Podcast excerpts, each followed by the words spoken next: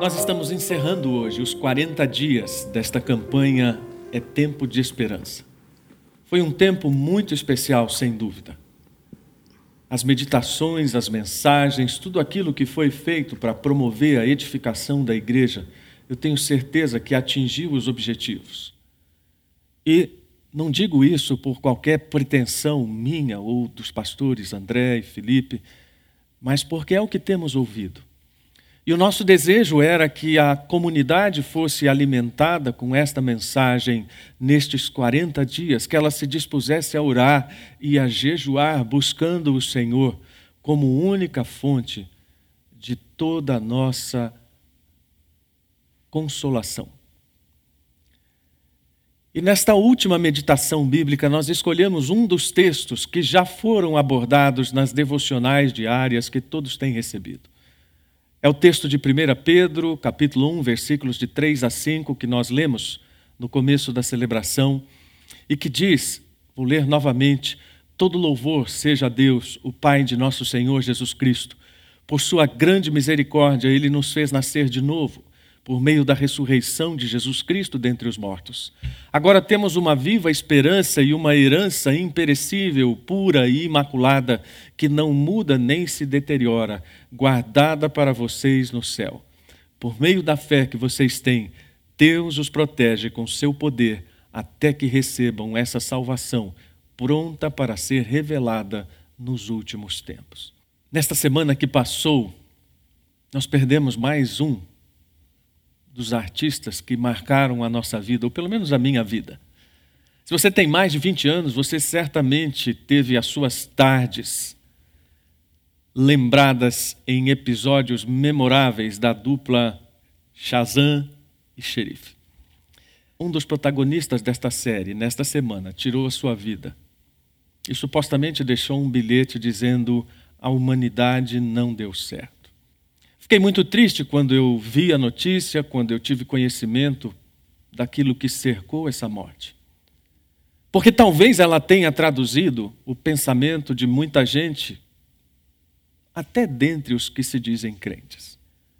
Essa pergunta ela está ecoando nos nossos corações de uma forma insistente neste momento de crise. Mas a humanidade deu certo mesmo? Será que nós estamos no ponto onde Deus queria que estivéssemos? Será que nós poderíamos ter feito melhor?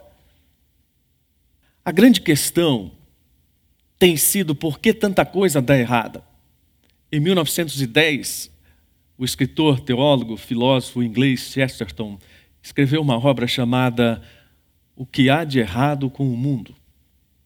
A obra não foi muito bem aceita pela crítica. Um dos jornais londrinos disse: Não temos a menor ideia do que está mal no mundo, mas depois de ler o livro do Sr. Chesterton, nós sentimos que tampouco ele sabe. E a análise deste escritor, na verdade, era muito mais localizada a algumas situações da própria Inglaterra. Não é uma obra que se possa dizer de um grande escopo em relação às questões existenciais da humanidade. Mas, na verdade, o que ele tentou fazer foi explicar aquilo que nós temos visto sem sermos pesquisadores ou cientistas. Que o centro da humanidade mudou de tal forma que o homem hoje se sente realmente o detentor de toda a verdade. O homem sente que é ele quem determina o que é verdadeiro e o que é falso.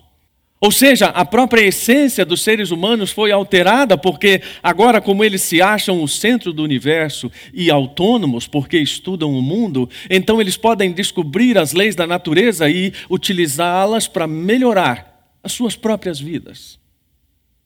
Seja qual for o nome que nós temos dado para isso, nada mais é do que o efeito da separação de Deus naquilo que os teólogos têm chamado de queda da humanidade. E o que é fatal na queda é a continuação e a repetição do padrão de sermos independentes, de cada ser humano achar que pode realmente construir a sua própria história e caminhar nesse sentido egoisticamente, adotando para si deuses no lugar que deveria ser de Deus. E os três grandes deuses que nós temos adotado para nós são o governo, a ciência e o dinheiro. Então, quando alguma coisa muito grave acontece, nossas esperanças inevitavelmente são despejadas sobre essas três áreas ou sobre esses três ídolos. E pensamos, o nosso dinheiro vai resolver isto. O governo vai resolver isto, a ciência vai resolver isto. E, na verdade, nenhuma dessas áreas é má em si mesmas, ou em si mesma. Mas o que transforma cada uma delas numa coisa radicalmente ruim é a atitude do nosso coração de idolatria. Isso pode ser visto na crise que nós estamos enfrentando. Certamente muitas pessoas estão depositando sua confiança no dinheiro que têm guardado e estão dizendo: Nós temos dinheiro, nós estamos supridos, então a crise não irá nos atingir.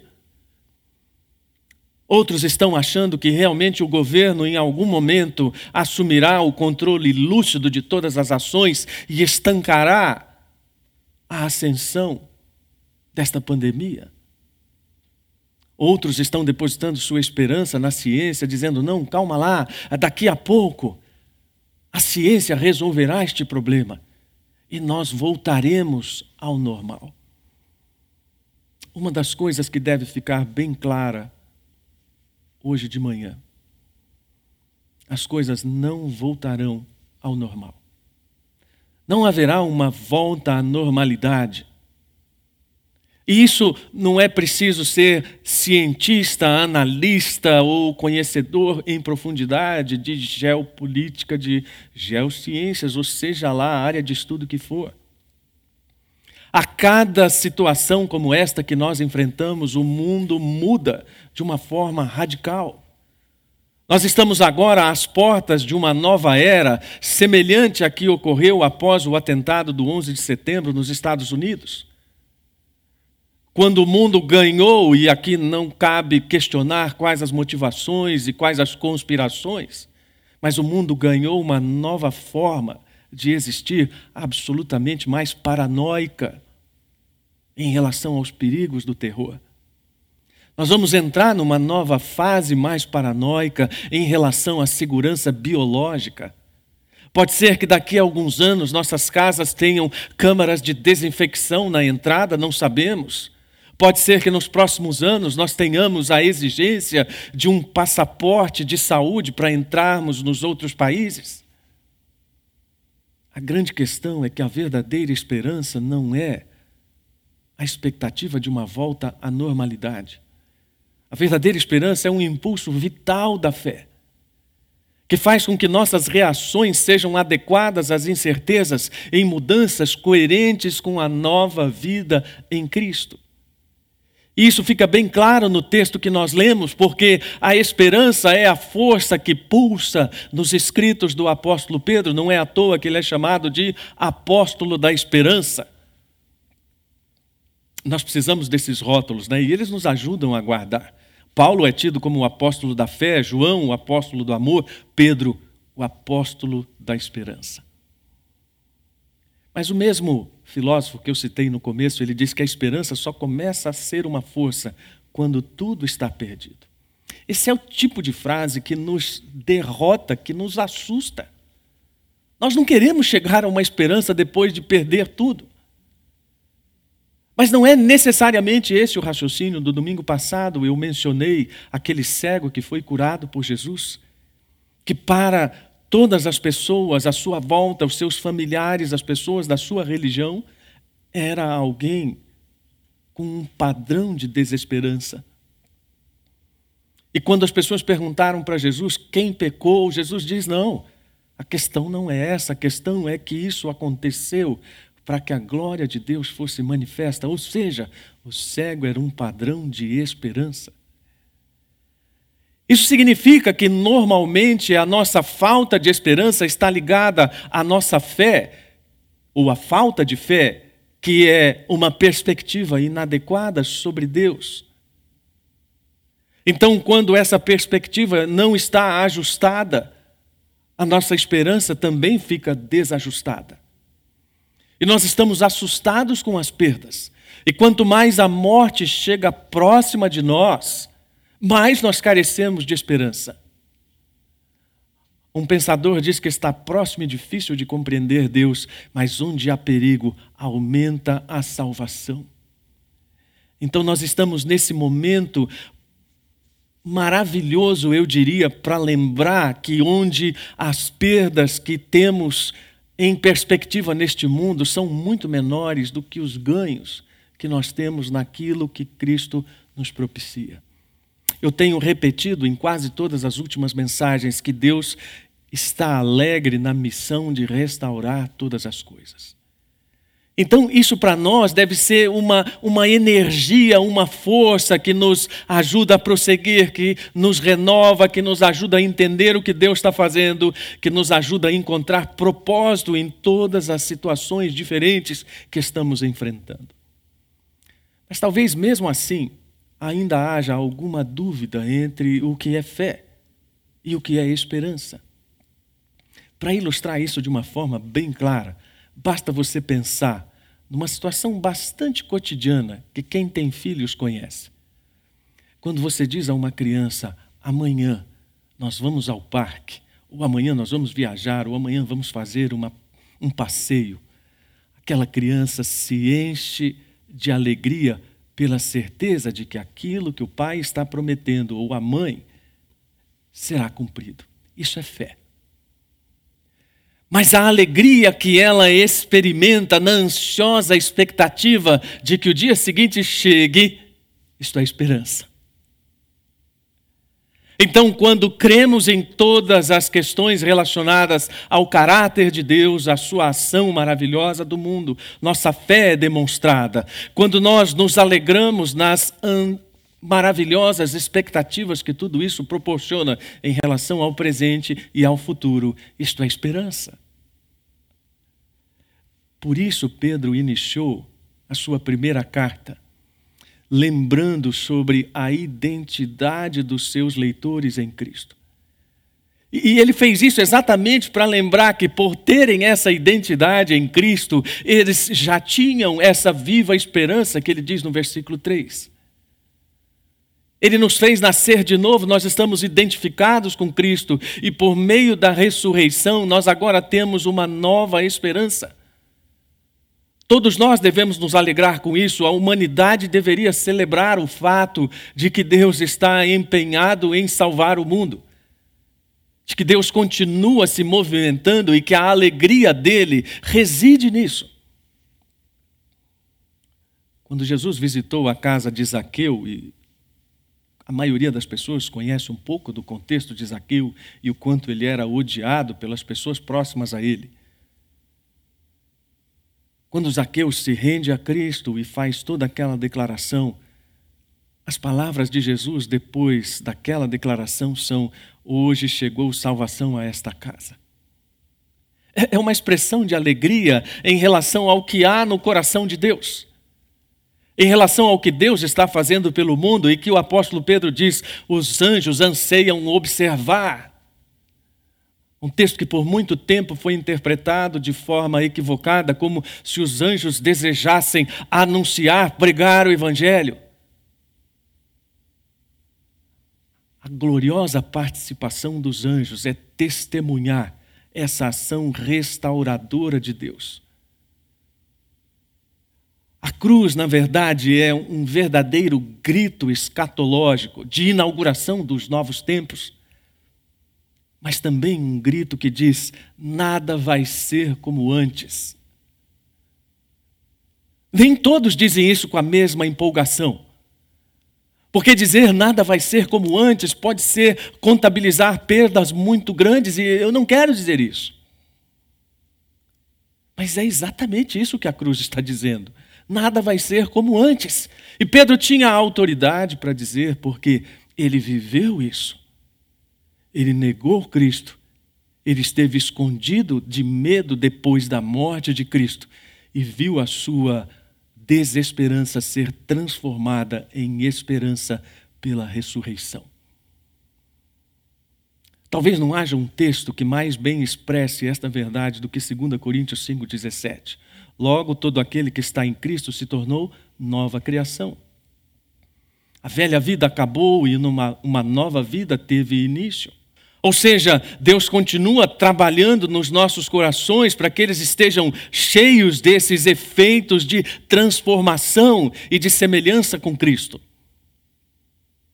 John Newton foi um ex-traficante de escravos no século XVIII que se tornou pastor anglicano. Você pode imaginar a transformação na vida deste homem? Em um momento da sua vida traficando escravos, em outro momento sendo escravo de Cristo, trazendo pessoas à libertação em Cristo. E ele diz: o amor de Deus, como manifestado em Jesus Cristo, é o que eu desejaria ter como um objeto permanente de minha contemplação.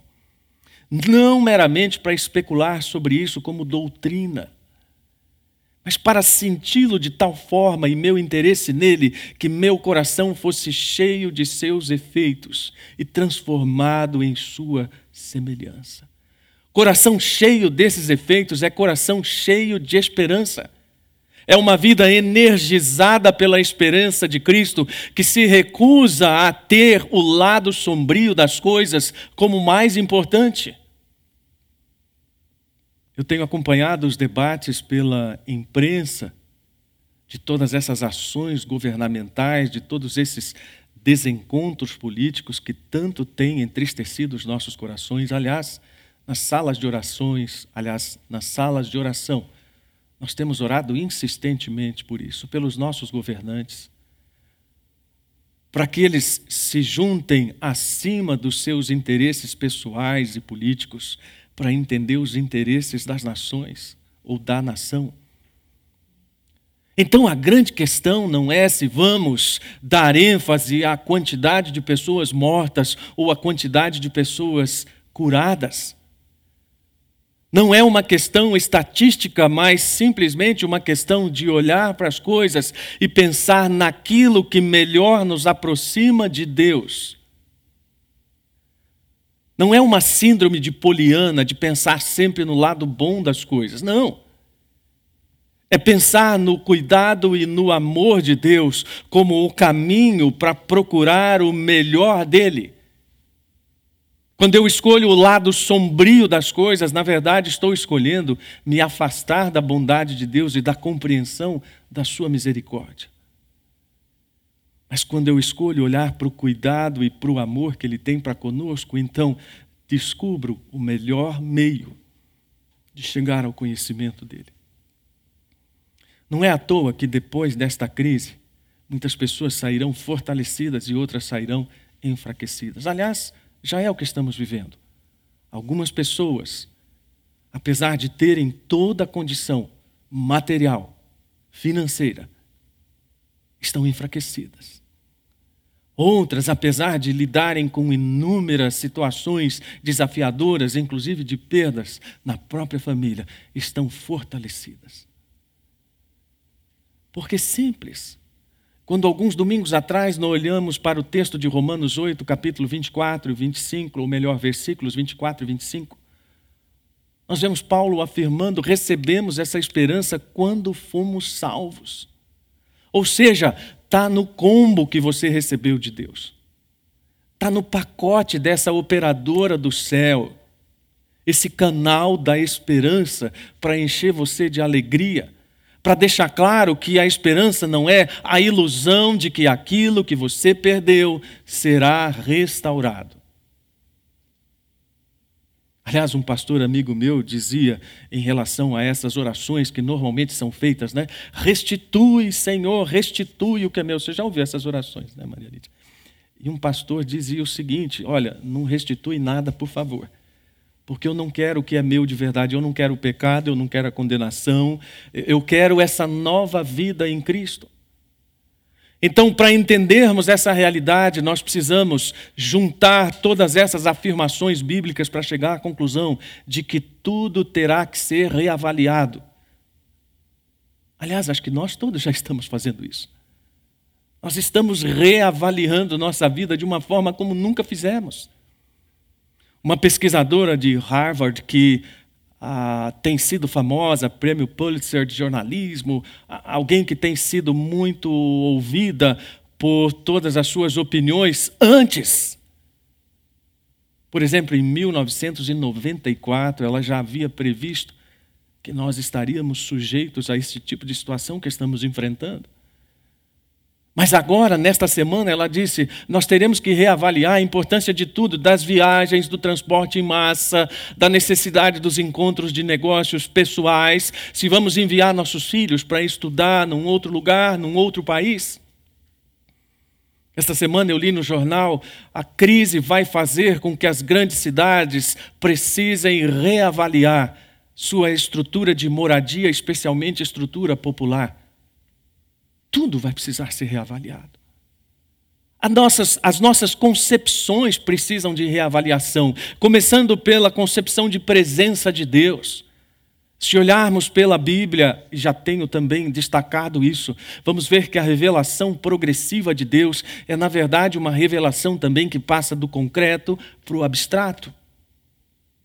E Deus se revela ao povo de Israel, isso para não falar daquilo que ele fez antes, mas ele se revela ao povo de Israel de maneiras bem concretas. E então ele estabelece que a sua presença vai se dar num primeiro momento no tabernáculo, depois no templo, e para encurtar bastante a história, para chegar no tempo em que nós estamos, em que a presença dele é percebida, é sentida imaterialmente, transcendentalmente. Nós precisamos reavaliar nossa ideia de presença de Deus, inclusive em relação ao culto. Né? Você que todo domingo de manhã, isso, os que ainda faziam isso, né? separavam uma roupinha um pouquinho diferente e, e vinham aqui para o Secov, para uma celebração, para uma comunhão, e, e talvez, olha, sem querer julgar nem acusar ninguém, mas talvez essa fosse a sua única percepção da presença de Deus para o final da semana toda, ou para próxima semana, está sendo reavaliado. Nossa ideia de conexão com pessoas está sendo reavaliada. Nós estamos valorizando alguém que passa na porta da nossa casa de carro para nos dar tchau, para dizer oi. Nós estamos valorizando alguém que nos manda biscoitinhos aqui, como o Shang nos mandaram. Várias pessoas da comunidade têm feito isso, têm levado um pão, um bolo para outras. Você já recebeu, Maria Lídia? Já? Ah, fiquei com medo que você não tivesse recebido, né? Aí eu precisava fazer um apelo aqui, ó, vamos levar para Maria Lídia também. E nós estamos cheios dessas novas reavaliações. Precisamos reconsiderar nossos rituais. E você não, mas, mas pastor, está exagerando agora. Isso ser nova vida em Cristo não é só porque nós somos libertos do pecado. Que pena esse pensamento tão fechado e tão restrito. E não é que seja pouco ser liberto do pecado. Mas é que a novidade de vida em Cristo nos dá uma condição de movimento e reavaliação constante em relação aos propósitos dele. Então, nossos rituais precisam ser reavaliados. Nossa vida é cheia de rituais. A palavra ritual remete à ideia religiosa, mas ritual é uma coisa muito mais ampla. Eu já observei várias vezes que gente que diz que gosta ou que não gosta de rotinas e de rituais, acho que não entendeu direito o que é isso. Porque os rituais dão significação à vida. O que nos enfraquece são os rituais vazios de sentido aquilo de fazer sem saber para o que estamos fazendo. Mas quando nós encontramos significado nos rituais, e isso pode ser preparar uma, uma refeição para a família, pode ser separar um tempo devocional para Deus, pode ser trabalhar. Todo ritual pode ser cheio de significado e de significado renovado diante de Deus. Nós precisamos reavaliar nossas estruturas de valor. O mundo não vai ser o mesmo em relação à arquitetura econômica, muita coisa vai mudar, nós não sabemos o que. Mas certamente vamos precisar pensar, e agora, como vamos como vão, ou como vão ser as relações de trabalho, como vão ser as relações de negócio, como vai ser o novo estilo de vida que decorre disso, com todas as suas implicações. E eu digo, vai ser um novo tempo de esperança. Isso não tem nada a ver com a campanha que nós estamos terminando hoje. Isso tem a ver com a garantia dada por, por Deus no versículo 4. Pedro diz: Nós temos uma herança imperecível, pura, imaculada, que não muda nem se deteriora, guardada para vocês no céu. Ou seja, a garantia dessa esperança é alguma coisa que não vai ser destruída. Paulo faz um, ou melhor, Pedro faz um jogo de palavras na língua original, de, tal, de uma tal forma que ele usa duas palavras, uma com o sentido de uma pedra que tinha um grande valor, mas que não se manchava, e de uma flor que não perecia.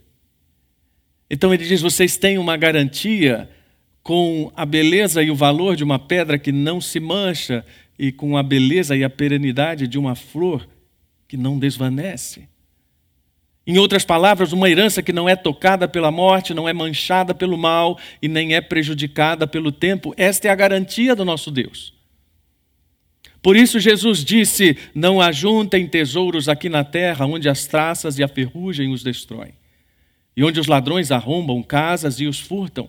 Ajuntem tesouros no céu, onde traças e ferrugem não destroem, e onde ladrões não arrombam nem furtam. Onde seu tesouro estiver, ali também estará seu coração.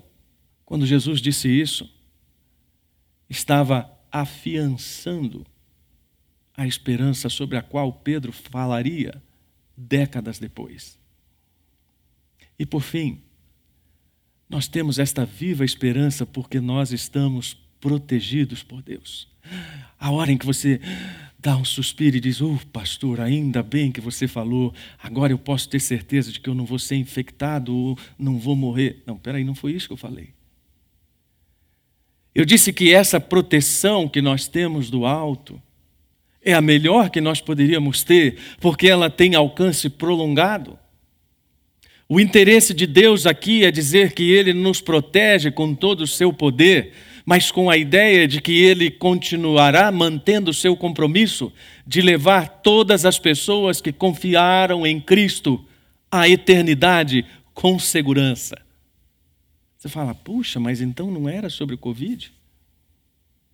Nós não precisamos apenas das seguranças temporais. Nós precisamos de toda a segurança. Nós precisamos das certezas, não para este momento, mas de todas as certezas em relação à eternidade. Em relação àquilo que Pedro diz, quando a salvação estiver completamente revelada, ou seja, quando a glorificação de todos nós estiver consolidada, então estaremos permanentemente a salvo. Ah, eu não sei se era bem isso que você gostaria de ouvir. Mas olha, uma das coisas que eu escrevi numa das devocionais que foram enviadas é que a nossa escatologia define nossa ética. A nossa visão das últimas coisas define a forma como nós vamos viver agora. É por isso que este teólogo, chamado de o teólogo da esperança, diz: uma ética da esperança vê o futuro na luz da ressurreição de Cristo. E a razão dela ser pressuposta e utilizada é o saber transformativo. Ela introduz a ação transformadora para antecipar o máximo possível a nova criação de todas as coisas que Deus prometeu e inaugurou em Cristo. Você vê? antecipar o máximo possível a nova criação de todas as coisas. Antecipar o máximo possível essa esperança viva que nós temos em Cristo. Sim, nós podemos concluir esta mensagem dizendo: nós temos uma viva esperança em Cristo. Isso enche meu coração de alegria, isso enche meu coração e o nosso de esperança, como uma criança que se alegra na deliciosa expectativa de ir ao parque no dia seguinte. Mas isso também nos dá segurança, porque o lastro dessa promessa não pode ser destruído.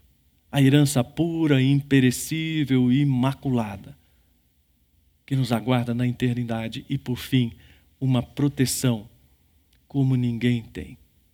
O melhor plano de saúde que você possa ter não dá essa proteção. o melhor seguro de vida que você possa ter não dá essa proteção. O melhor fundo de previdência que você possa ter não dá essa proteção. Mas o nosso Deus dá. Em Cristo nós temos esta esperança. Por isso, há 40 dias atrás, nós propusemos a CB Moema dizer: é tempo de esperança. Não porque fôssemos loucos, não porque não tivéssemos a ideia da gravidade do contexto em que estamos, mas exatamente por termos a certeza de toda beleza, de toda profundidade, de tudo aquilo que precisamos, que está nesta mensagem e que alimenta o nosso coração. Que assim seja, Comunidade Batista em Moema, que assim seja você Querido irmão, querida pessoa da nossa comunidade, você que nos ouve de outros lugares, dos estados do Brasil, talvez até de um outro lugar do mundo. A CB Moema diz para você hoje, mais uma vez, é tempo de esperança. Ore comigo agora. Pai, muito obrigado porque nos últimos 40 dias nós temos vivido uma espécie de deserto. E certamente a alusão do número 40 é um deserto. Os 40 dias de jejum e oração de Jesus. E nós nos propusemos nestes 40 dias a meditar nas verdades eternas, a jejuar e a orar, clamando pelas tuas misericórdias sobre a humanidade, sobre o nosso país, sobre a nossa comunidade, sobre a nossa família, sobre a nossa própria vida. Nós declaramos a nossa fé de que o Senhor tem o controle de todas as coisas, que o Senhor pode acabar com esse vírus na hora em que quiser, mas que o Senhor também pode usar todo o contexto desta pandemia para nos aperfeiçoar. Então pedimos humildemente que o Senhor nos ajude a olhar não para o lado sombrio de tudo, mas para tudo aquilo que nos ajuda a chegar ao Senhor e entender o caráter maravilhoso de alguém que se relaciona conosco. Obrigado por dar sentido às nossas vidas. Obrigado por trazer esperança a estes dias. E agora, Pai, o desafio é que cada um de nós espalhe esta esperança. Que cada um de nós saia por aí dizendo às pessoas: bem-vindo a uma nova vida. Bem-vindo a uma vida cheia das transformações que só Cristo pode propiciar e que todas estas reavaliações nos ajudem a continuar caminhando e dependendo do Senhor. Nós oramos em nome de Jesus, em quem temos esperança. Amém.